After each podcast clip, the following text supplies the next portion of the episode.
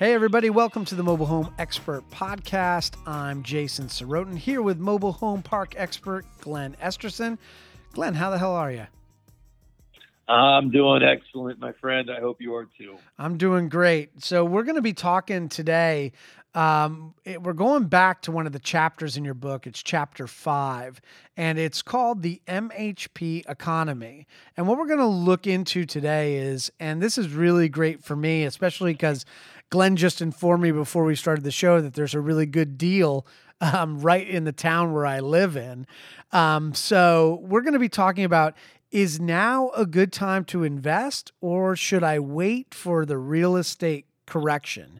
So let's use this example that we just talked about. So I live in Barrington, and there is a mobile home park near here that might be up for sale. And let's say I might be interested. Would now be a good time for me to look into this because it is a seller's market, right? Or should I wait for a buyer's market? What do I do? Sure. No, it's all good questions. So, you know, you're all the way up there in New Hampshire. And New Hampshire is, you know, it has some advantages because you guys don't have income tax. Then you got higher property taxes. But you also have kind of a more stabilized market up there overall. And you tend to have higher quality parks overall than, say, you know, South Carolina does. Okay. So what you're seeing now in the markets is we got a lot of writing on the wall that recession's around the corner. And for some investors, especially thinking about buying their first park, it might make them put the brakes on their investment strategy for a minute. So I'm going to preface everything I say with this. In all markets, good times and bad times, there's people getting rich. And the challenge is finding the deals that work at the time that you're ready to invest and having a plan to mitigate the downside if all hell breaks loose. In a park like the one we were discussing in Barrington, New Hampshire, that particular park is a super pretty park, and it has strong occupancy and very little deferred maintenance and no park-owned homes. My gut says this park is going to do excellent during a downturn.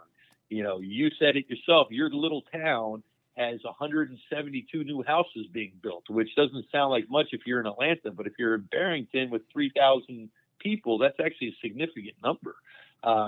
And being that this is, you know, pretty close to Boston, very close to Dover and a few other areas, I don't think the economics are going to hurt you in a recession in a market like this with mobile homes. That said, you know, if you were buying a steep value add with a lot of park-owned homes and deferred maintenance, I would probably advise against it. But if you're thinking long-term hold and you can grow this income from about a 6% return today to maybe a 10% return over the next few years, that's a real good number for a high-quality asset like this particular deal. So the economy, we are in what I am saying kind of the final round here of expansion. We very well might be already in a recession if you listen to people from Europe telling us where we're at. And if you look at the writing on the wall, we have a lot of activity right now that makes us think that, hey, we could be in a recession or headed towards one. You know, last night I read a report from Politico magazine, which did a very large survey on the economy and where we are. And 75% of the people they evaluated say that we're going to be in a recession in the early part of 2021. I think that might be accurate. Nobody's got a crystal ball. But the reports that I'm reading are sounding like really it's going to start hurting come around summertime of this upcoming year, 2020. So if you're a seller, that's going to make you think, geez, if I'm going to sell the next couple of years, I better start selling now and get ahead of this. Or if you're a buyer, you might be thinking, well, geez, that's not too far to wait. What if I just wait and see if I can get a better deal? What's going to happen is deals like this deal that we discussed in Barrington are probably not going to suffer. And therefore, The only thing that's going to be harder about this deal might be financing during a recession. And chances are this deal is going to get swallowed up by a big guy and not come back out to the market. And this thing's going to cash flow fine. But if you switch over to different markets and different types of value add, when you look at where the T-bill is, which, by the way, was at 1.51 just the other day, the lowest we've seen ever. And short-term debt and long-term debt no longer make sense compared to each other. Short-term debt is actually being cheaper now than long-term debt. We're having a flight to safety from around the world as negative interest rates become a common thing in other countries. So people are coming to the United States, keeping us kind of propped up for a minute, which is nice. But then we also have to worry about the debt curve inversion that's happened, which historically has been a 6-month marker to the start of the next recession. And you have to look at the election cycle that's coming into play.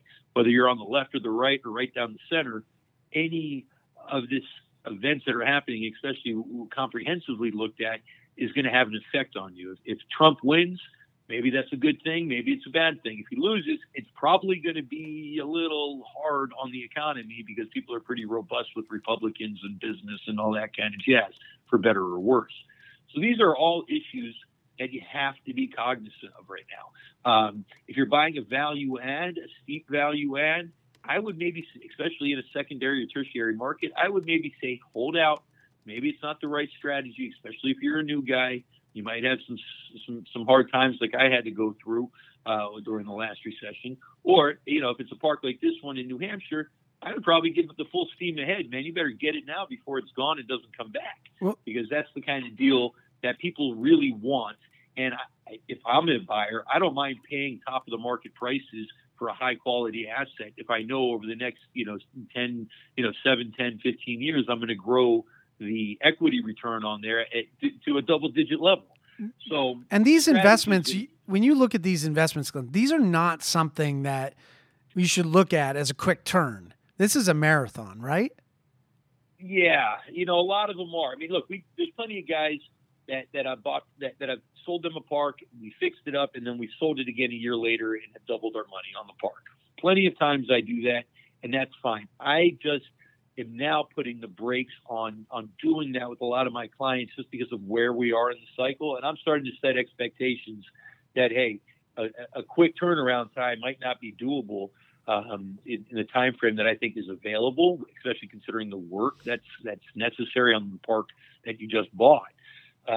So I would probably be setting expectations more for like a 3 to 5 year period before you can exit on a kind of a flip and fix.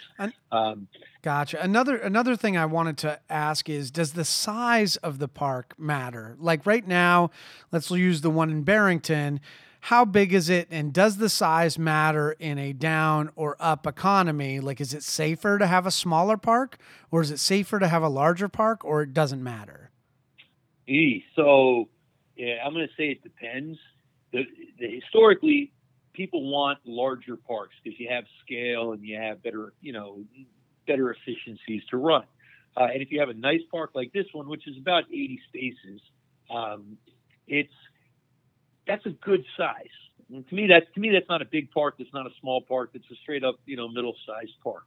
And for $3.5 million, I think you would find, worse ways to spend your money. But at this park was 80 spaces and only half full, I would be I would question the strategy, because who knows if you're going to be able to infill that park during a downturn. And you're going to be and right now you're paying for the premium of value add in vacant space right now. So I would be cautious. Now, a small park I think are great. I don't know what the problem is with a lot of people, but they don't like small parks. Personally, I think small parks are a great way to make extra money, especially for the new guys coming into the field. Call it a park under 25 units. I just put a park in Charlotte under contract, an ugly little duckling of a park, but it's got all the right bones and all the right features that I think it's a great deal. And guess what? We listed it at a very aggressive cap rate. But we got it under contract in less than 2 or 3 days of marketing at list price for cash. because the location and the bones of the park makes sense that the next guy knows he's going to get some good rent growth, good times or bad times. It might take a few more years if the recession comes, but at the same time, he's going to be able to achieve probably, 25% rent increases over the next, couple of years. So, and that's a small little guy, only like 12 or 13 spaces. But I think for a first timer, that's the perfect type of park to buy because you're going to learn the ropes and you can go bigger from there. And selling these small parks is pretty easy, especially in a good market when there's lots of buyers. But if you don't sell it, it's good income to keep because you've got it turnkey by that point. Buying a value add smaller park with some hair on the on it with the systems, the infrastructure systems and things like that would be a bigger challenge than maybe you would want to digest on your first deal. And definitely when you're considering that you're buying at the top of a market before a recession. And I know that's not the clearest answer, yeah, but I hope that kind of gives you some idea. There's parameters around it. So I'm wondering, is now definitely, like, let's say I was looking to do something that I would consider, and maybe you can correct me, a bigger move. What about building my own park? Is this the worst time to build your own park? Like I started it off as winners and losers in every market, good or bad. And I'm actually doing a few development deals right now. And the guy that's buying them is very, very, very cognizant of where we are in the economy. And he's still able to address high pricing. Now, just to clarify, building a new park is damn near impossible. Okay. Most places will not give you the zoning to do it. If you remember from a few episodes ago, that's one of the inherent values of mobile home parks is zoning, and they're not giving it anymore. So what people are doing when they're developing now is they're buying these super ugly ducklings that have been terrible performers and mismanaged and are essentially scraping them to the dirt and starting over. So they're going to re-energize the whole park. But man, is that a daunting task. So, it can easily be a 5 to 7 year project before you're full. And it can be a lot of challenges if you miss the mark on what the local economy is like and what the local demographics are like. It could be a real daunting task and not one that I would ever suggest to anybody who's in this business for less than a couple of years that doesn't have a development background to even consider. While it might pencil out on paper and look great, I could also show you, some beachfront property in, central Iowa that might look great too on paper, but it might not really exist in real life, Right. So, it's not something I really recommend new guys doing. And really, the guys that are doing it are pretty accomplished. And, if you're interested in that aspect of mobile home park development, that's something I think that is better covered, as a separate topic to those that are interested, because most people are going to say, I'm not doing that. That's way too much risk. So, and rightly so. So if you've been in the game and you've owned a park for like 6 years now, and you've been contemplating an exit, is this a situation where now is the best time to sell? Because if you don't want to hold on through to weather whatever economic downturn is in front of us, it seems like what you're saying is like, sell now unless you're ready to ride it out. Exactly. That's kind of what I've been telling people lately. It's like, hey, look, we have more sellers than ever entering the sales cycle right now. Okay. And so what that's going to ultimately do as we flood the market with new properties is going to revert this back into a buyer's market, or at least stabilize the seller's market that we've been in. And when you balance it up against a potential recession, and that can spell trouble. And if you're a retiree that's like, hey, I'm, in my 60s, I'm ready to be done with this day-to-day stuff, and I just want something easier, so I'm going to think about selling my park. And you're thinking, well, I'll probably sell it in the next year or two or three. I would challenge you to suggest thinking about selling it now to get ahead of the curve, to get ahead of the other sellers, and to still maximize the pricing. We haven't seen pricing go up in the last 6 months. It's really been pretty flat. So, that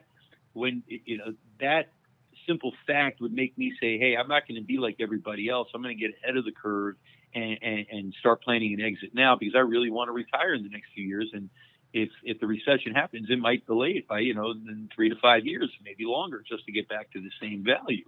Because, it's you can't sell your park during a recession because there isn't financing, or you're having some challenges with occupancy and you haven't been able to raise rents. Your value is not going up. It's straight up going down, so that's something to really, really consider. A guy like me or you who's not thinking of retirement anytime soon, I'm not too worried about it. But you know what? We're also capitalists that are looking to make a buck, usually pretty quickly.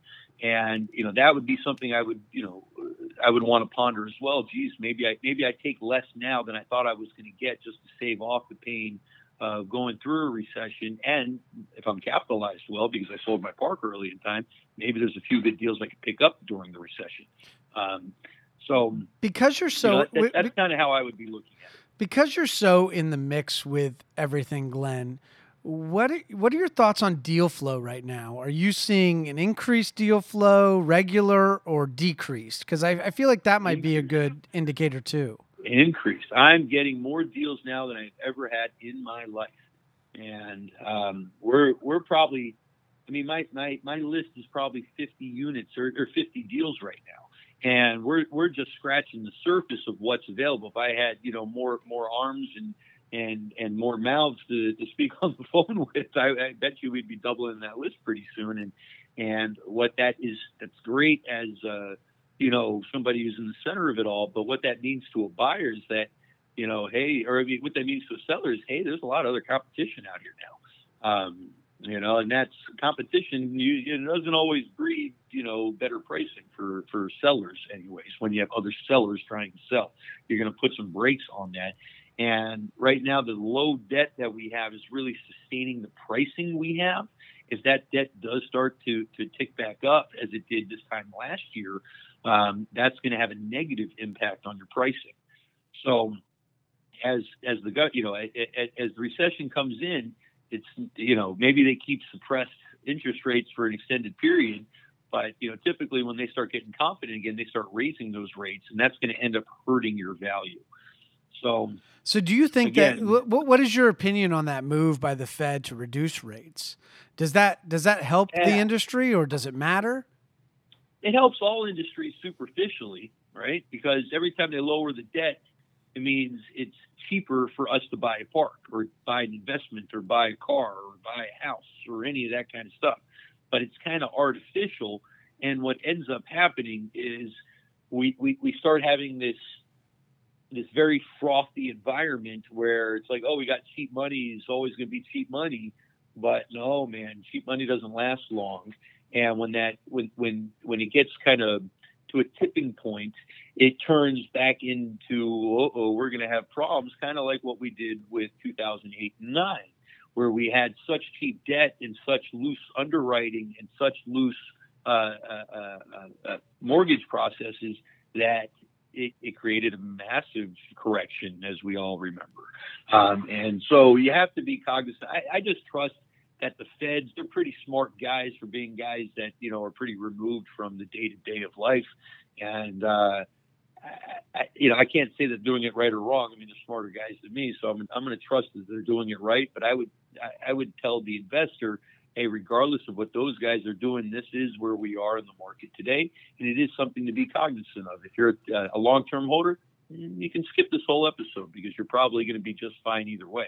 But if you're really a player in the market, or if you're a new guy entering the market, or if you're a guy looking to really kind of ponder when the best acquisition period would be for you, that's what this discussion is going to help, those guys out with more. So Glenn, if I'm coming to the table right now to, let's say, do this deal in Barrington, and let's say it's $3.5 million, what do I have to do as the buyer, cash-wise, to come to the table? Because I remember in another episode we talked about that banks aren't really into lending on mobile home parks. Am I getting that right? Do I need to come with a bag of cash? Sort of. It's not like buying a house where you can get in for 5% down. On a deal like this one, just because the quality's there and the books and records are there and the market's there, you know, you'd probably get into this one pretty cheaply, but my term of cheap is 20% down. And then you'd probably get some pretty sexy loans somewhere right now in that 4% to 4.5% interest range, and probably an amortization of, you know, somewhere between 15 and 25 years amortization. Maybe you get a better loan, maybe you don't, but I think that's probably where the debt is. So at $3.5 million, if you had to put down, you know, 20%, so that works out to $700,000 down to get in this deal. And, you know, day one, yeah, you're not going to have some kind of crazy, sexy return on day one numbers, but, you know, probably 6 or 7% on, you know, unlevered, and probably, you know, 8 or 9% levered.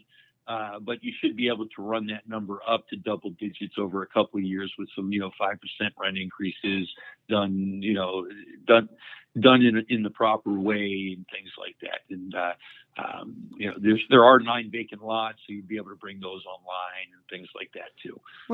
You know, so that's for a deal to get into for $700,000. While that's not, you know, chump change, it's also not having to come up with $3.5 million. Like you would if this was a value add deal. A bank probably wouldn't want to touch it, and that might be you know, harder to get into. But you know, to add on to that right now, just on that note, to get a little off topic here, I was reading a report the other day that the amount of bridge loans being given right now, short-term interest-only loans, okay, are exceeding the pace of standard loans. And so what you're having is all these guys out there on cheap interest-only money doing deals that probably would not make sense at all using conventional money. And that's usually a sign in all markets that we are at a peak.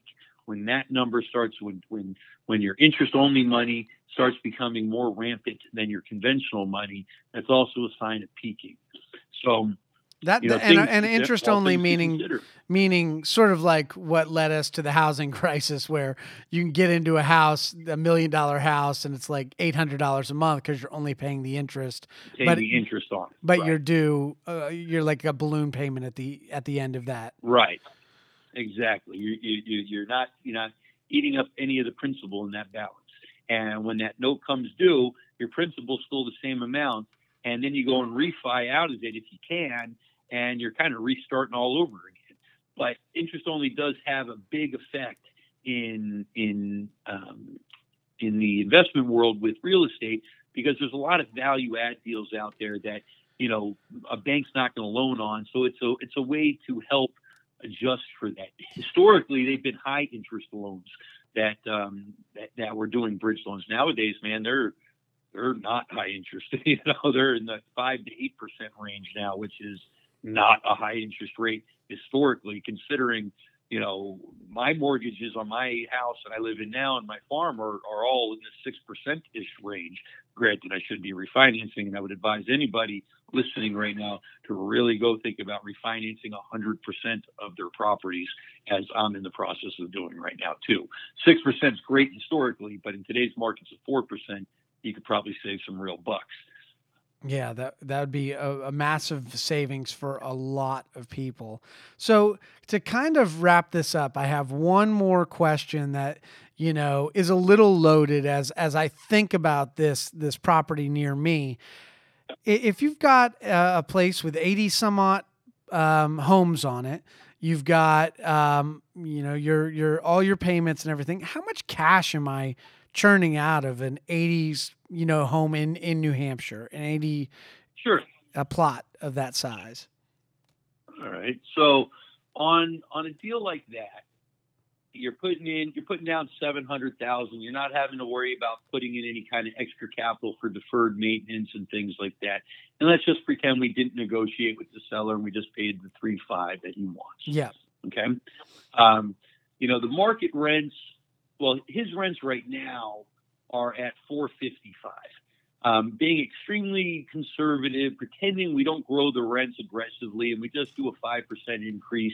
That's, you know, roughly $475 is where you'd probably go.